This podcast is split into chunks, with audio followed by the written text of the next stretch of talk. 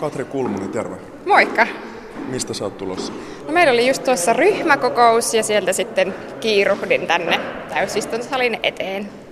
20 minuutin päästä alkaa täysistunto. Joo, näin on. Ja nyt loppui ihan hyvissä ajoin tuo ryhmäkokous. Joskus ne menee aika tiukallekin, että saa pistää aivan töppöstä toisen eteen. Mitä tota, ryhmäkokouksessa puhuttiin? Joko sulla on valiopaikka, valiokuntapaikka selvillä? No niitä just tuossa itse asiassa puitiin, että jonkin verran siellä saattaa olla vielä semmoisia liikkuvia osia, mutta kyllä se ihan hyvältä näyttää, että olemme menossa suureen valiokuntaan ja talousvaliokuntaan varsinaisiksi jäseniksi ja sitten ulkoasianvaliokuntaan varajäseniksi ainakin näille näkyviin. No, sä oot varmaan tyytyväinen noihin. No on totta kai, että kyllähän tässä talossa on hyvin vahva semmoinen senioriteetti ja perinne ja se parlamentaarinen ikä paljon merkkaa, että sillä ei pääsi suureen valiokuntaan ja ulkoasianvaliokuntaankin varalle, että on tietenkin hienoa, että nyt sitä minun koulutustausta otettiin huomioon siellä ja sitten itse toivoin, että pääsisin myös talousasioiden kanssa työskentelemään, niin sillä on kyllä on hirvittävän tyytyväinen.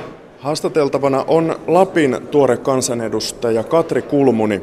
Hän saapui siis juuri keskusta ryhmäkokouksesta ja on matkalla tuonne täysistuntosaliin tänne eduskunnan väistötilaan. Nyt on neljäs päivä kesäkuuta ja valiokuntapaikat ovat siis juuri selvillä ja hahmottumassa. Minkälaisia sun ensimmäiset vaikutelmat nyt on ollut eduskuntatyöstä? No oikeastaan vielähän ei kovin paljon itsestä eduskuntatyötä ole alkanutkaan, että se hallituksen muodostaminen on kuitenkin vienyt sen ensimmäisen kuukauden, että tämä jää aika lyhyeksi itse asiassa tämä ensimmäinen aloitus ennen kuin sitten eduskunta jää istuntotauollekin. Mutta kyllähän tuolla sitten, kun ollaan ensimmäisiä debatteja käyty, niin ei siltä takarivistä oikein puheenvuoroja saa. Ja toki varmasti uusilla edustajilla on vielä enemmän sen perehtymisen ja kotiläksyjen kanssa tekemistä, että ei aivan mututuntumalla pysty heittelemään tuolla salissa asioita, vaan ne mitä siellä sanoo täytyy tosiaankin olla var, niin kuin varmistettuja moneen otteeseen. Et sillä on aika tarkkaa työtä.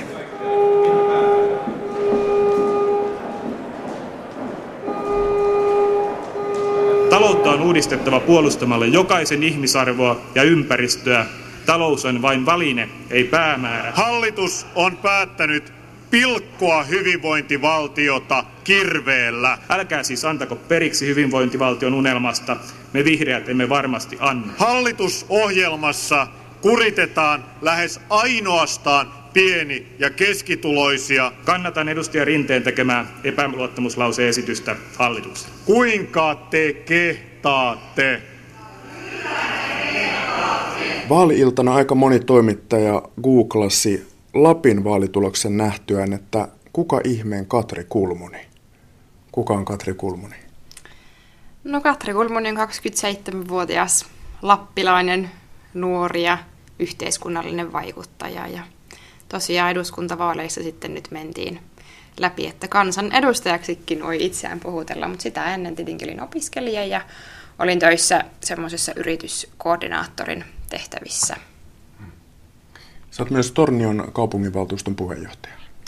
Joo, ja siihen oikeastaan viime vuosina suurin aika mennytkin, että vaikka se on totta kai luottamustehtävä, niin kyllähän siihen saa uppoamaan kaikki vapaa-aikansa, että ne asiat ovat hyvin mielenkiintoisia. Että se on ollut kyllä mahtava paikka kunta puolta katsoa. Päihitit Lapin vaalipiirissä ikiliikkujan Paavo Väyrysen, jolla on yhä vankka kannattajakunta siellä. Ja tämähän herätti sitten erityisesti ehkä etelän mediaa, ja osin minäkin täällä olen siitä syystä. Miten sä kampanjoit ja missä esimerkiksi mainostit? No mä olin ensimmäisen kerran eduskuntavaaleissa ehdolla tosiaan neljä vuotta sitten, ja jäin silloin varasijalle aika niukasti, muutamasta ääntä jäi siitä edustajan paikasta viimeksi, että ties jo vähän odottaa, että miten kampanja kannattaisi rakentaa ja mitä tehdä. Ja tietenkin politiikkakin on vähän semmoista, että ei riitä, että on vaan oma tahto tai pyrky, täytyy olla halua ja nostetta ja tukea ja sitten myös semmoinen tietty poliittinen tilaus. Ja kyllä meillä ehkä vähän se käsitys, että se on kaikki tai ei mittaa, että nyt täytyisi päästä läpi, jos läpi meinaa jossakin vaiheessa mennä. Et sillä kyllä laitettiin kaikki likkoon niin noin taloudellisesti, mutta myös sitten aivan niin jalkatyönä ja talkoovoimin, että tehtiin kyllä koko vaalipiirin kattava, aivan massiivinen kampanja, että se varmasti sitten kantoi hedelmää. Mitä se käytännössä tarkoittaa? No, tilaisuuksia oli lähemmäs 300, monenlaisia tilaisuuksia, että kauppojen pihalla päivystettiin aamusta iltaan, oli semmoisia perinteisiä tyypillisempiä tupailtoja, järjestettiin konsertteja ja tosi monenlaisia. Ja tietenkin sitten on tämmöiset peruslehtimainonnat, että tervetuloa tilaisuuksiin tällöin ja tällöin. Sosiaalisessa mediassa, Facebookissa, Twitterissä, tienvarsimainoksia, ulkomainoksia, että kyllä se on itse asiassa aika laaja paketti, kun sitä tässä alkaa tällä luettelemaankin. Kuka sun kampanjan suunnitteli? No kyllä se oli oikeastaan se kampanjan porukka, että ihan sillä lailla talkoo työnä se tehtiin, että ei ollut sillä mitään ostettua mainostoimistoa tai muuta. Että totta kai sitten painatettiin asiat ammattilaisilla ja saatiin suunnitteluapua, mutta että kyllä se siitä luovasta kaauksesta kampanjatiimin kesken kaikki ne asiat sitten niin kuin hmm. sukeutui. Mistä se kokemus tai tietämys tavallaan siitä kampanjoinnista oli peräisin? No kyllä se oli ehdottomasti siltä neljän vuoden takkaa, että silloin muistankin ennen niitä 2011 vaaleja, kun oli vaikka jotakin eduskuntavaalikoulutuksia ja sanottiin, että pitää hommata tukiryhmä ja tämmöistä on kampanjointia. Ja silloin se tuntui aivan käsittämättömältä ja heprealta oli niin vaikea ymmärtää, että miten, miten ihmeestä mä toimii. Mutta kampanjointikin on vähän semmoista, että sitä oppii vain tekemällä. Et se oli valtavan iso etu kyllä se vuoden 11 kokemus, että ties mitä suunnilleen on tulossa ja osas varautua. Sulla oli myös esimerkiksi tällaisia YouTube-videoita, lyhyitä viestejä, melko populistisella sanomalla ja keskellä tehdasta julistettiin aluepolitiikan nimeen. Mikä rooli tämmöisellä sosiaalisella medialla tai verkkokampanjoinnilla oli? Noilla videoilla ei ollut kauheasti klikkauksia. No joo, YouTuben kautta niitä videoita ei katsottu kovinkaan paljon, ehkä joitakin satoja kertoja, mutta Facebookissa ne pyöri kyllä sitten tuhansia kertoja se minun oma Facebook-seinän kautta. Mutta kyllä niillä, oletan, että niilläkin oli merkitys ja niistä tuli ihan hauskaa, hauskaa palautetta sitten. Ja myös niin kaverit eri vaalipiireistä oli pongannut ne ja niille naureskeli ja antoi palautetta, että monenlaista täytyy tietenkin koittaa. Mutta ne, ne oli tehty toisaalta aika ammattimaisella otteella, aika nykyaikaisella otteella. No joo, toki siitä täytyy sitten, sitten maksaa, että saa ne kuvattua ja tehtyä asianmukaisesti ja siististi, että totta kai kampanjointi kyllä maksaa, että jos ei, jos ei tunne kaikkien alojen ammattilaisia, niin sitten täytyy ostaa palveluita. Mikä oli sitten median rooli läpipääsyssä? No varmasti sitä auttoi, että keskusta oli nyt nousu johteessa verrattuna sinne vuoden 11 hmm. tapahtumia. Puolueen kannatus oli noususuuntainen ja taas verrattuna neljän vuoden takaisin, niin silloin jotenkin vaalikentillä aina muistutettiin vaan niistä huonoista asioista, mitä keskusta oli tehnyt. Et se varmasti auttoi ja kyllä minä luulen, että nuorilla ehokkailla ylipäänsä on mediassa ehkä helpompi toimia, koska totta kai ei ole vanhoja painolasteja, joista muistutetaan, niin media sillä varmasti suhtautuu mielenkiinnolla ja avoimesti nuoriin ehdokkaisiin. No, miten siis media käsitteli sinua siellä vaalikampanjassa? Sait sä näkyvyyttä um, tasaveroisesti tai enemmän kuin muut vaikkapa keskustan ehdokkaat? Lappihan on siis keskustan valtakunta. No, minä luulen, että media on kyllä aika tarkka siitä, että vaalien aikaan se ei, ei nostele ehdokkaita ja vaikka laittaisi minkälaisia tiedotteita vaalien alla, niin ei ne oikein läpi mene, koska niitä varmaan tulee niin valtavasti toimituksille, että kyllä se enemmänkin on sitten sitä ostettua näkyvyyttä, mitä vaalien aikaan saa mainoksilla. Mutta toki niistä mainoksista, johon esimerkiksi sanomalehdet on täynnä vaalien alla mainoksia, niin niissä täytyy olla sitten vähän kekseliäs, että miten ne erottuu siitä isosta massasta. Mutta kyllä minusta ennen kaikkea Lapissa kyllä media toimi hyvin tasapuolisesti ja totta kai sitten lehet ja radio teki tämmöisiä kokoavia juttuja, että haastatteli ja kyseli useammilta ehokkailta, että ne oli tietenkin aina mukavia, jos pääsi semmoiseen matkaan. Mm. No Ylellä oli vaalikalleri ja minkälaista muuta näkyvyyttä oli?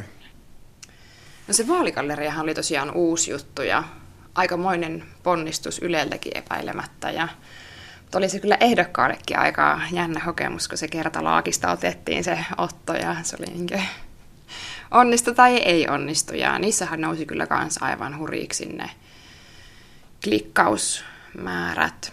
Montako ihmistä katsoi sun videota? Mihin en ole käynyt katsomassa sitä lopullista lukua, mutta varmaan jotain, olisiko lähempänä 7000 Oho. klikkausta. Että kyllä ne nousi aika isoiksi. Sulla oli yksi suurimmista vaalibudjeteista Lapissa 40 000 euroa. Toteutuko se tämmöisenä arvioituna? Joo, kyllä se aika lailla se on, että nyt juhannukseksi pitää se vaalirahoitusilmoitus laittaa, niin siinä sitten viimeiset kuitit lasketaan, mutta kyllä se on noin sitä luokkaa. Mm. Nauhoitetaan ohjelmaa kesäkuun alussa ja kuulijat kuulevat tämän heinäkuussa. Ennakkoilmoituksen mukaan sait 10 tonnin yrityksiltä. Ketä nämä lahjoittajat oli? No monenlaisia lappilaisia toimijoita, että tietenkin vaalirahoituslainsäädäntö on sellainen, että jos lahjoittaa alle 1500 euroa, niin silloin sitä ei tarvitse sitä nimeä julkaista, ja jos se nimeä julkaisee, niin silloin siihen täytyy myös olla se yrityksen lupa sitten, että paikallisilta toimijoilta Lapista sain sen yritystuen. Hmm. Oletko pyytänyt lupaa näiltä yrityksiltä?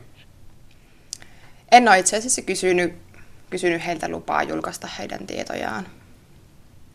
Aiotko julkistaa noin tuki, että sä oot yritysten puolesta puhunut myös kampanjassa ja haastatteluissa? No minä julkaisen ne, jotka on menneisen yli 1500 euron, niin ne totta kai julkaistaan. Onko sellaisia? Ei taida kyllä olla yrityspuolella. Siirrytään sitten Pohjois-Suomen median tilanteeseen. Lapin kanssa ja Pohjolan Sanomat yhdistyivät kesäkuun alussa ja uusi lehti karsi yhden ilmestymispäivän. Katri Kulmuni, keskustalainen kansanedustaja, ja torniolainen ihminen. Miten tota, vaikuttaako tämä median säästölinja lehtien laatu? Jos ihan konkreettisesti ajattelet näitä maakuntalehtiä, niin mitä ihmiset puhuu kylillä? No, ei tietenkään ole kovin montaa lehteä, joissa olisi erilaisia kansallisia uutisia. Että kyllähän se mm. Alman median kansallinen rooli on niin vahva, että sitten ei ole tosiaan muutamia isoja toimijoita, että jos haluaa lukea vähän erilaisia uutisia, niin sitten pitää vähän kaivaa ja hakea, että, että on se aika tietenkin yhtenäistä, mutta se on varmasti, mediamaailmakin on niin kovassa murroksessa ja kaikki digitaalisuus ja siihen liittyvät verotuskysymykset, niin kyllä mitä on seurannut toimittajien ja toimitusten elämää sillä maakunnassa, niin aikalaisen myllerryksen keskellä sielläkin ollaan koko ajan oltu ja ollut paineita ja YT-menettelyitä ja muita, että se tuntuu olevan ajan henki. Jos ajattelet omaa mediakäyttöä torniolaisena nuorena naisena, niin tota, mikä merkitys näillä maakuntalehdillä on? Luet sieltä pääkirjoitukset ja uutiset vai hakeudutko netissä aivan toisien lähteiden äärelle? Kielitaitoa piisaa esimerkiksi. No kyllä se maakuntalehti tulee luettua päivittäin ja toki sieltä saa ihan hyvin niistä kansallisista kysymyksistä uutisia, mutta enemmän se on kyllä sitten maakuntaa koskettavia juttuja, jotka siellä kiehtoo, mutta sen lisäksi kyllä luen sitten kansallisiakin lehtiä ja seuraan totta kai netistä uutisia. Ja tietenkin siellä rajaseudulla täytyy aina vähän vilkuilla myös, että mitä siellä Ruotsin puolella tapahtuu ja jonkun verran tulee seurattua sitten myös Ruotsin lehdistöä. Mites muuten haaparantalainen tai norlantilainen media voi? No varmasti aika samanlaisessa tilanteessa pohjoisessa ollaan niin Suomessakin ja siellä itse asiassa ole enää Norbottenissa semmoista samanlaista maakunnallista lehteä, mitä Suomessa. Et sitten siellä on tämmöisiä paikallisia kaupunkilehtiä ja NSD on tämmöinen niin puoluesidonnainen lehti, mutta mikä ilmestyy kyllä hyvin laajalti koko maakunnassa. Että se on myös aika luettu puoluerajojen ulkopuolella. Onko se sosiaalidemokraattien? Se on sosiaalidemokraattien lehti. Eli tilataanko Haaparannassa siis Dagens Nyheteriä myös vai? No kaupoista saa, mutta me luulen, että Haaparannallakin ihmiset kyllä enemmän lukee sitä Haaparanda Bladettia. siinä on myös suomenkieliset sivut, mikä on ihan hauska juttu. Ja se on varmasti se NSD, että uskon, että kaupasta ihmiset sitten ostaa tämmöiset kansalliset lehdet. Mites, mitä mieltä olet siitä? Pitäisikö valtion tukea jollakin tapaa lehdistöä taloudellisesti? No varmaan se liittyy nyt siihen verotukseen ennen kaikkea. On puhuttu, että minkälainen pitäisi olla digisisältöjen verotus ja just siinä paineessa, missä sanomatalot on. Et sitä kautta valtiovalta varmasti voi tulla vastaan. Mutta tietenkin näen, että valtiovallalla on sillä tärkeä rooli, koska meillä on kuitenkin vähän tämmöiset sekamarkkinat siinä, että meillä on vahva yleisradio ja sen, sen toimintakenttä on hieman erilainen kuin sitten kaupallisen median, että kyllä valtion täytyy pitää huolta myös siitä, että yleisradiolla on resurssit toimia. Maakuntalehden lisäksi tosiaan Pohjois-Suomen alueen ainoa suurempi toimija on Yle. Mitäs Yle merkitsee Lapille tai Merilapille? Kyllä Yle on hirvittävän tärkeä toimia, koska kaupallisia radiokanavia ei taas ole niin paljon ja Ylellä on kuitenkin sitten monipuoliset resurssit tehdä TVtä ja radioa ja nettijuttuja ja ne on kyllä ennen kaikkea paikallisia nostoja ja uutisia, mitä päätyy sitten myös kansalliseen mediaan sieltä, että se on hirvittävän tärkeä sen rooli ja ennen kaikkea, että Ylellä on kaksi toimitusta Lapissa, joka on iso maakunta, niin näen sen kyllä tärkeänä myös jatkossa. No Sipilä on puhunut Ylen rahoituksen leikkaamisesta ja rajojen uudelleen määrittelystä. Oletko pääministerin linjoilla? No, nyt täytyisi vähän kyllä tarkentaa, että mitä hän pääministeri on sanonut tässä suhteessa, että mihinkä viittaat sillä? No vaalien aluskeskusteluissa Sipilä usean otteeseen, mulla ei nyt ole mitään suoraa sitaattia, mutta sano sitä, että Ylen rooli pitää uusiksi arvioida ja hallitusohjelmassahan todetaan, että nimitetään parlamentaarinen tuota, työryhmä arvioimaan Ylen tehtäväkenttää ja tästä edellisestä kierroksestahan on siis vain muutama vuosi. Eli jotain uudistuksia halutaan tehdä. Miten sun mielestä Ylen toimintaa pitäisi uudistaa, jos ajattelet sieltä alueen näkökulmasta? No ehkä sekin on vähän semmoinen, että tarvittaisiin toimintarauha, että monessa valtionhallinnon virastossa on jatkuvia myllerryksiä ja muutoksia, ja tietenkin haetaan aina sitä tehokkuutta ja tuottavuutta. että sikäli on totta kai hyvä, että aina tarkastellaan, ettei pääse liikaa pöhöttyneisyyttä tulemaan, mutta kyllähän se alueellinen puoli on, se on niin kuin mulle se juttu, miksi ylipäänsä on lähtenyt yhteiskunnalliseen vaikuttamiseen matkaa, että toivoo tietenkin, että jos tämmöinen parlamentaarinen ryhmä tulee ja Yleen toimintaa harkitaan, niin siellä kuitenkin yhtenä tärkeänä pilarina on se, että Ylellä on tämmöinen kansallinen ja alueellinen velvoite yhteiskunnallisia asioita esiin nostaa. Aluepolitiikkaa Yleen ei näin, en tiedä, onko se aluepolitiikkaa, mm. jos ihmiset asuu eri puolilla Suomea ja siellä tapahtuu erilaisia asioita, että kyllä alueellisuus on tärkeä asia. Kunhan kysyn, kunhan kysyn. Pitäisikö Ylen toimintaa rajoittaa? Kaupallinen media on vuosikausia puhunut siitä, että etenkin verkossa Yle syö heidän leipänsä. No ehkä tietenkin se keskittyminen on avain asema, mutta sitten jos miettii, että kyllähän Yle on varmasti koko ajan miettinyt myös omaa strategiansa siihen suuntaan, että jos tehdään vaikka kansainvälisiä ostoja tai muuta, että, että on sitten, kaupallinen puoli tekee ne eri tavalla, mutta se on, se on vaikea tasapainoilu yhdistää se murros myös Ylellä, että miten olla astumatta kenenkään varpaille, mutta kuitenkin pysyä kilpailussa koko ajan matkassa ja olla vetovoimainen, että minusta kyllä Yle on kuitenkin aika muuntautumiskykyinen. No se oli joviaalisti vastattu. Palataan hieman poliitikon ja median suhteeseen. Minkälaisia havaintoja sulla on toimittajien kanssa työskentelystä? Anna vähän vihjeä, tämä on mediaohjelma, niin kerro vähän tuota kuuntelijoille, että minkälaista on poliitikkojen ja median yhteispeli. Sä oot nuori poliitikko, mutta uutismedian kanssa olet ollut tekemisissä Tornion kaupunginvaltuuston puheenjohtajana ja lisäksi Paavo Väyrysen lehdistöavustajana ulkoministeriössä. Miten esimerkiksi saa oman viestinsä julki? Viestin saa julki, jos siinä on joku tuore ja tyypillisestä poikkeava tulokulma. Totta kai sitten politiikassa ja kuntapolitiikassakin on semmoisia tiettyjä vuosittain toistuvia asioita, tilinpäätöstä tai talousarviota, joista yleensä tehdään ne perustiedotteet ja perusjutut mediaan. Mutta onhan se tietenkin nuorelle poliitikollekin semmoinen, tavallaan kun etsii sitä omaa roolia, että miten nyt pitäisi olla poliitikko ja kuinka toimia, niin semmoinen jännä, jännä juttu toimia toimittajien kanssa. Tietenkin sitten ajattelen, että jos itsekin on tämmöinen inhimillinen tyyppi, niin varmaan toimittajatkin ovat kohtuu inhimillisiä, mutta kuitenkin se asetelma siinä, että täytyy aina pystyä kriittisesti tarkastelemaan niitä asioita, mutta varmasti semmoinen molemminpuolinen kunnioitus on siinä aivan hyvä ohjenuora. Ja, mutta mitä olen ymmärtänyt, niin toki sitten vuosien ja kenties vuosikymmentenkin mittaan, esimerkiksi kun tässä talossa on ollut pitkään, pitkään kansanedustajia, niin kyllähän siellä on varmasti jo aikamoisia ystävyyssuhteitakin ja tiedetään toiset jo vuosien ja vuosikymmentenkin takaa, että se on sitten varmasti vähän erilainen se suhde sen poliitikon ja toimittajan välillä. Pitääkö toimittajia varoa?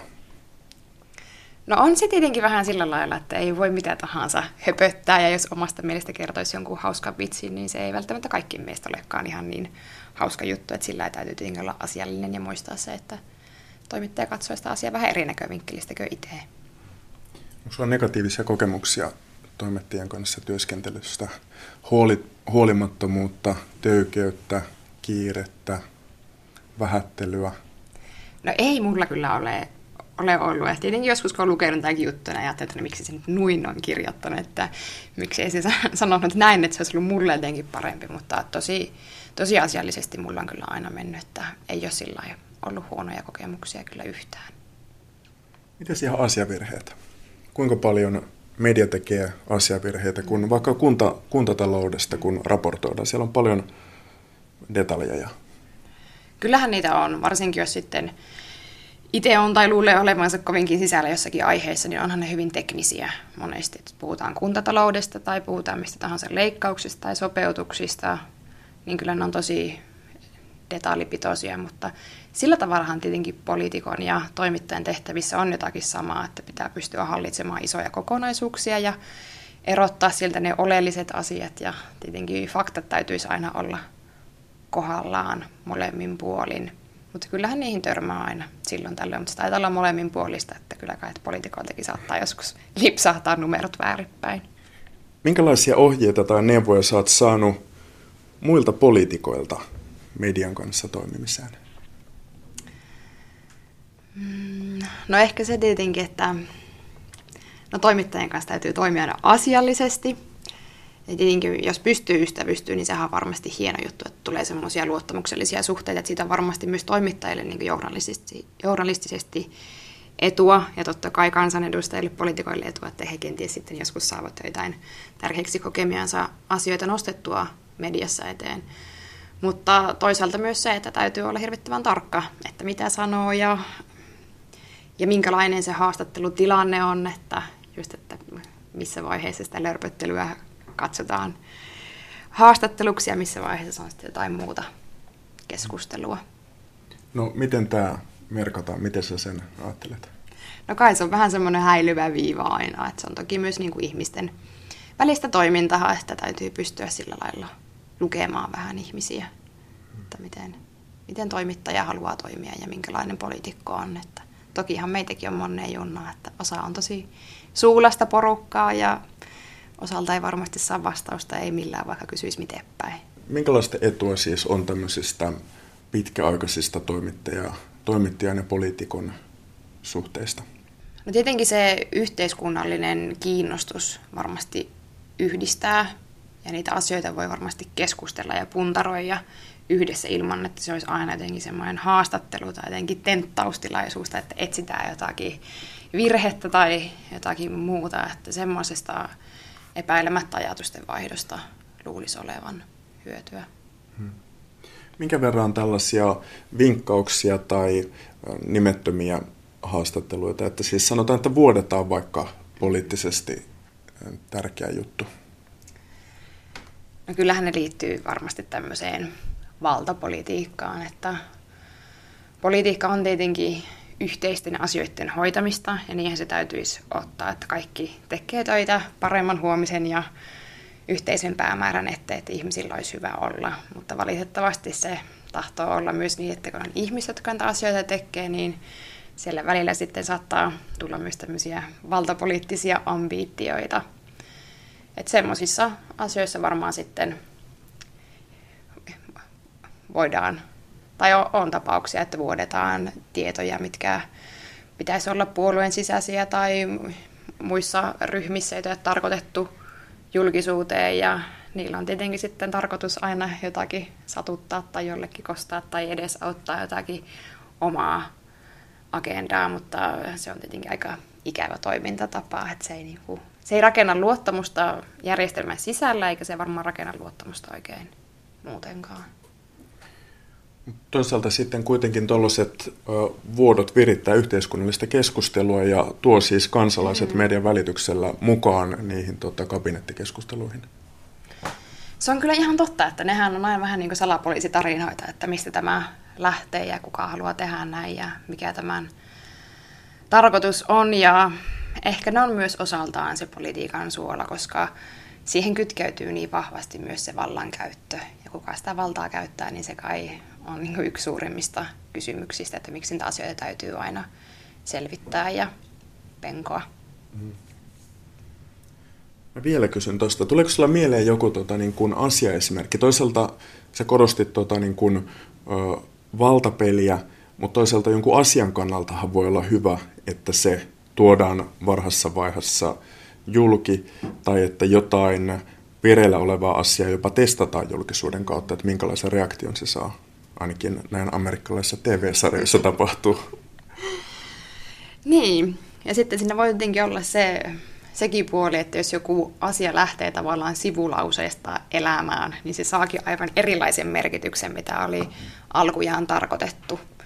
Et sitten se asia lähtee elämään aivan omaa elämää ja se on niin silloin kyllä jo game over melkein sen asian osalta, että sitten se saa niin isot, isot suhteet, että politiikassakin kai yksi semmoinen aika hyvä ohjesääntö on, että asiat on siltä, miltä ne näyttää. Et siinä saa tehdä kyllä tosi kovasti töitä, että saa julkisuuskuvaa muutettua että ne on, se kai on se median mahti. Minkälaisiin haastatteluihin sä suostut? Onko se miettinyt ikään kuin nyt ennalta sitä, että missä menee rajat?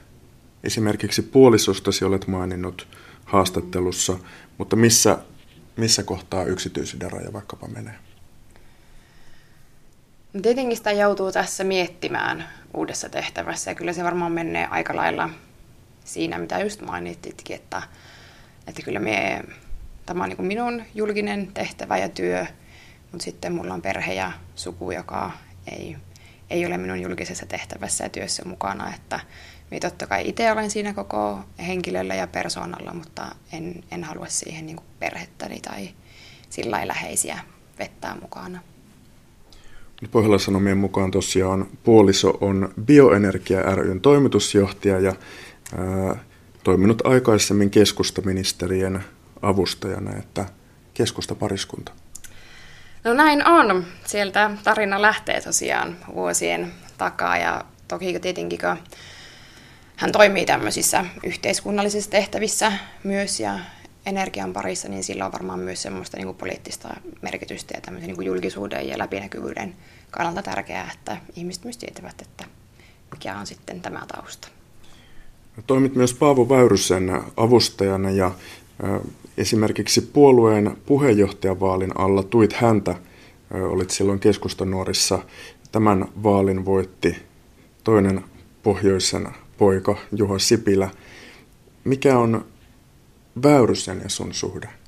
Minä tietenkin tunnen Paavon sieltä yhteiseltä työajalta ja olihan se aika mieletöntä nuorena kansainvälisten opiskelijoiden kansainvälisten suhteiden opiskelijana päästä ulkoasiainhallintoon töihin, että se on monelle semmoinen unelma ja toive, että sinne pääsisi. Ja sitten vielä, kun oli myös kiinnostunut politiikasta, että pääsi seuraamaan tuommoisen poliittisen legendan toimintaa. Ja kuuli juttuja ja tarinoita ajalta, jolloin ei ollut itse edes syntynyt vielä, ja toisaalta myös tapahtumista, joista itse olen sitten lukenut historian kirjoista. Että onhan se perspektiivi aivan valtava, mikä Väyrysellä on. Mutta se oli kyllä hyvin mielenkiintoinen kokemus, ja tietenkin kun on vanhemman valtiomiehen avustajana, niin kyllä se myös aika vaativa tehtävä on, että he kyllä tietävät, minkälaisia avustajia haluavat ja mitä heiltä odottavat. Että kyllä sillä se töitä paiskia aivan kellon ympäri. Minkälainen oli Väyrysen ja median suhde? Hän on hirvittävän taitava mediassa ja saa aina asemoitua itsensä keskustelun keskiöön, mikä on varmasti poliitikoille semmoinen yksi elinehto, että pystyy olemaan vuosikymmenestä toiseen kiinnostava persona. Ja vaikka hänellä on tietenkin ollut uran mittaan monenlaisia vaiheita, niin aina hän on kuitenkin kiinnostava henkilö, että todella taitava mediassa. Minkälaisia ohjeita Paavo Väyryseltä sait median varalle? No ehkä siinäkin on se, että harjoitus tekee mestarin. Ja toisaalta myös kun oli avustavissa tehtävissä, niin silloinhan avustaja teki sen, sen likaisen työn, että tavallaan kontaktoi ja koitti hankkia, että no miten me saataisiin nyt asialle medianäkyvyyttä, että se mm. on sitten niinkin ministereiden etu, että heidän ei tarvitse sitä enää itse tehdä, vaan on joku muu, joka selvittää, että päästäisikö nyt tähän ja tähän ohjelmaan mm. matkaan. Sä nousit aika hyvin esiin tosiaan siinä vaalituloksen selvittyä. Sait myös valtakunnallista näkyvyyttä jo. Mm, minkälaisia ajatuksia sulla tuli siitä? Millä logiikalla uusia kasvoja nostetaan esiin etelän mediassa? No minun tapauksessa kiinnostava asiasta varmaan teki juuri se, että kun Paavo Väyrynen on niin tunnettu poliitikko ja hän oli ilmoittanut, että hän haluaa ministeriksi ja hän haluaa Lapin äänikuninkaaksi. Ja sitten kun hänen entinen avustajansa saikin enemmän ääniä kuin Väyrynen itse, niin se varmastikin mediaa, median kiinnostuksen herätti. No toki sillä äänimäärällä, minkä sain, niin ehkä sillä muutenkin olisi sitten tullut jonkin verran sitä mediahuomiota, mutta kyllähän se varmasti se asetelma siinä oli se, mikä valtakunnallisesti sitten herätti median kiinnostuksen, että jos olisi mennyt, mennyt läpi viimeisenä mään listalta, niin en, en usko, että olisi ollut ihan semmoista samanlaista huomiota. Kuten sanoit aikaisemmin, niin moni kansanedustaja tekee sitä työtä niin kuin hiljasta puurtamista mm. siellä kokouksissa. minkälaisessa roolissa sä näet median nyt omalla edustajauralla? No emme kovin monista haastatteluista ole kieltäytynyt, jos niitä on kysytty.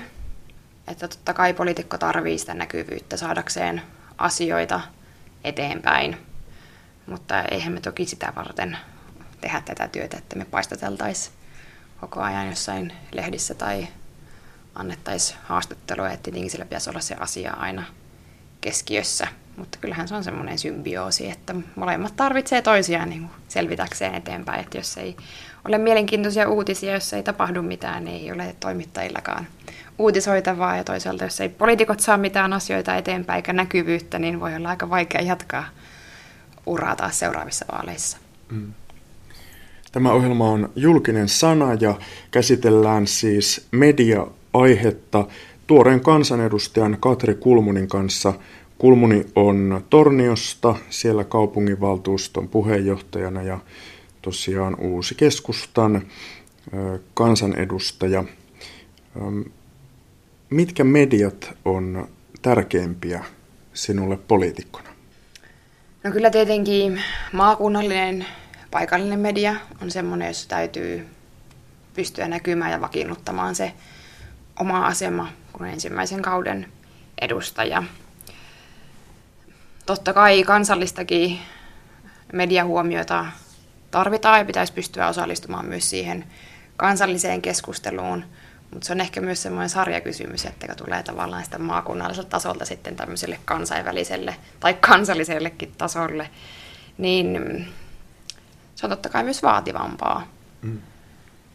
Että ehkä pikkulehissä voi saada jotakin kömmähdyksiä anteeksi, mutta sitten kun ollaan valtakunnan tasolla, niin siellä ei kyllä varmasti virheistä paljon taputella, että sillä se on myös aika raadollista. Minkälainen kokemus oli esimerkiksi nyt nuo television ajankohtaisohjelmat? No olihan tietenkin jännittäviä, koska en ole aikaisemmin ollut Pasilassa TV-lähetyksissä puhumattakaan siitä, että sitten pitää puhua ruotsia vielä, että kyllä se nyt kohtuullisesti meni kuitenkin, mutta siinäkin vain harjoittelu tekee mestarin, että eihän sitä voi oppia, jos ei ikinä sinne pääse lähetyksiin, että mutta onhan ne mielenkiintoisia kokemuksia, mutta uskon kyllä varmasti, että tyypit, jotka on tehnyt sitä pitkään ja tai ministerit, jotka on siellä mun, useasti, niin aika lailla rutiiniomaisestihan ne sitten sen mm. tekee. Mutta se saattaa tietenkin olla toimittajillekin jossakin vaiheessa aika tylsistyttävää, että kyllähän tästä poliittisesta jargonista paljon puhutaan, että pitäisi kuitenkin puhua sillä että ihmiset ymmärtää ja pitäisi olla jotakin uutta sanottavaa ja puseerattua jotakin järkevääkin sanottavaa, että ei kai sitä ole, ei kuulijoille eikä katselijoille eikä varmaan niin toimittajillekaan paljon iloa, jos poliitikot vaan kiertelee sen asian ympärille. Hmm. Jos ajattelee semmoisena teknisenä suorituksena sitä televisioesiintymistä, niin mitä opit tai mitä meinaat kehittää?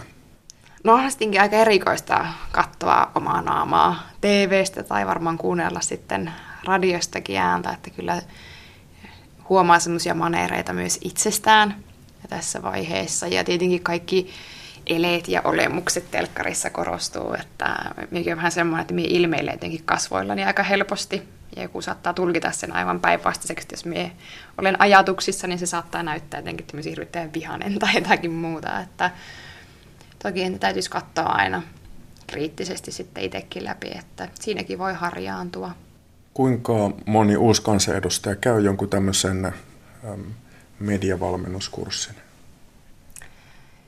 En tiedä, varmaan jonkin verran. Ja on tietenkin paljon uusiakin kansanedustajia, jotka on jo pitkään toiminut mediassa, että osaa esiintyä hyvin luontevasti, mutta se on mielenkiintoinen taito tietenkin, että miten viestitään, että aivan mielelläni lähtisin myös itse kyllä semmoiselle kurssille, että kaikki, miten sanaton viestintä toimii ja miltä näyttää ja ylipäänsä miltä kuulostaa ja muuta, että se kuitenkin tuppaa jotenkin myös ehkä vähän se puhetempo ja tyylikin muuttumaan tämmöisessä työssä, että se olisi ihan mielenkiintoista kyllä käydä aivan ammattilaisten pakeilla tästä asiasta.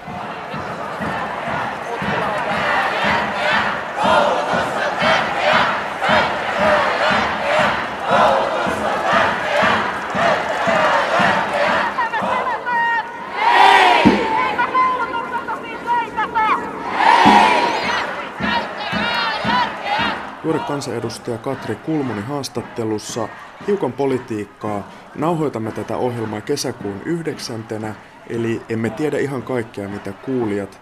Tässä välissä hallitus on tiedottanut todennäköisesti jo jotain investointipaketistaan ja yhteiskuntasopimuksen kohtalokin saattaa olla jonkinlaisella uralla. Mutta koulutusleikkaukset ovat iso asia, se on selvä, ja esimerkiksi keskustanuoret sanovat, että puolue on hylännyt alkiolaisuuden. Oletko samaa mieltä?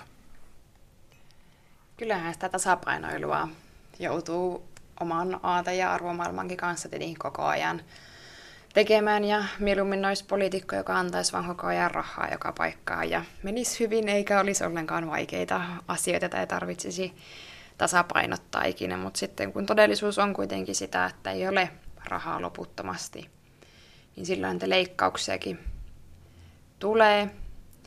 Ja kyllä ne... Se on nyt poliitikko vastaus, mutta tämä painopiste siellä koulutuksessa, kuinka hankala se on hyväksyä? No jos miettii, että mihin valtion rahat menee, niin kyllähän se on niin, että sosiaali- ja terveyspuoli on se suurin ja sivistyspuoli on toisiksi suurin. Ja toivottavasti niitä koulutusleikkauksiakin pystytään tekemään sillä tavalla, että se itse toiminta ei kärsisi, vaan jotenkin saataisiin sieltä kuitenkin niitä löysiä pois, vaikka tiedän, että ammatillinen koulutus on ollut jo pitkään jotenkin se taakankantaja siellä koulutuspuolella, ja nytkin koulutuksen sisällä suurimmat leikkaukset kohdistuu sinne ammatilliseen puoleen. Mutta nimenomaan, että saataisiin sinne jotenkin joustavuutta, että saataisiin enemmän vaikka oppisopimuskoulutusta, ja saataisiin ehkä vähän tiivistettyä opintoaikoja, ja se on myös semmoista jatkuvaa läpi käymistä ja perkaamista, että onko vielä jotain, josta pystyttäisiin säästämään. Mutta suuri linja tietenkin siinä, että koulutuksesta säästetään ja sivistyksestä säästetään, niin tuntuuhan se aina pahalta Ja jotenkin tietenkin se ajatus pitäisi pystyä kääntämään ja uskoa siihen, että jos ne olisikin ihan hyviä uudistuksia ja me saataisiin rakenteellisesti asioita eteenpäin, mutta totta kai niiden kanssa täytyy olla äärimmäisen tarkka ja kriittinen. Jos sä olisit pääministeri, niin olisitko sä esitellyt nämä nyt esillä olleet leikkaukset koulutukseen? Aika vaikea kysymys. En tiedä, jos olisin pääministeri, että miten, miten olisin valmistellut asiat. Varmasti sieltä leikattaisiin jonkun verran, varmaan myös koulutuksesta, mutta olisiko en tätä luokkaa, niin... Tasapainoillen vastattu. Eli sä siis hyväksyt käytännössä puolueen painopisteet. Hyvin, hyvin tota, voimakasta kritiikkiä saanut useita arvovalintoja sisältävä leikkauslista. Niin, keskustelettiinkin, tuli vähän semmoinen taakka, että me ollaan jotenkin vähän samanlaisessa tilanteessa kuin silloin 90-luvun alussa ja kaikki tietenkin tunnustaa, että ei voi tehdä samanlaisia virheitä, mitä silloin tehtiin, koska ne jäljet on ollut hirvittävän pitkät. Mutta kun ei tätä maailmaa kuitenkaan yksin hallita, niin silloin täytyy tehdä aina kompromisseja. Ja jos hallituspuolueet nyt on päässyt näistä, näistä sopimukseen, niin kyllähän niiden tahtiin sitten mennään, mutta ne leikkaukset on kuitenkin semmoista, että niiden sisällä pystytään vielä aika paljon tekemään ja miettimään, että miten niitä painotetaan. Että toivottavasti suurin tavoite on tietenkin se, että meidän lähtäisi talous kasvamaan ja me päästäisiin vähemmillä leikkauksilla ja me saataisiin ihmisiä töihin, että mikään muuhan tätä maata ei auta. Mm. Jos työntekijät ja työnantajat eivät esittele hallituksen toiveiden mukaista sopimusta, tätä niin sanottua yhteiskuntasopimusta, toteuttaa hallitus lisäleikkauksia. Silloin leikataan opintotukea, lapsilisiä, työeläkkeitä ja työttömyysturvaa sekä esimerkiksi lisää yliopistojen rahoituksesta. Katri Kulmuni, miten selität tämän kotona Torniossa? Mietitinkin toivoa, että yhteiskuntasopimus saataisiin aikaiseksi. Nehän on äärimmäisen rankkoja, ne lisäleikkaukset. Ne on inhimillisesti katsottuna vielä vaikeampi kuin nykyisetkin sietää, mutta sitten alkaa tulemaan myös poliittisesti tosi vaikeita asioita ihan niin kuin joka ikisellä hallituspuolella niin kuin kannatusmielessä myös.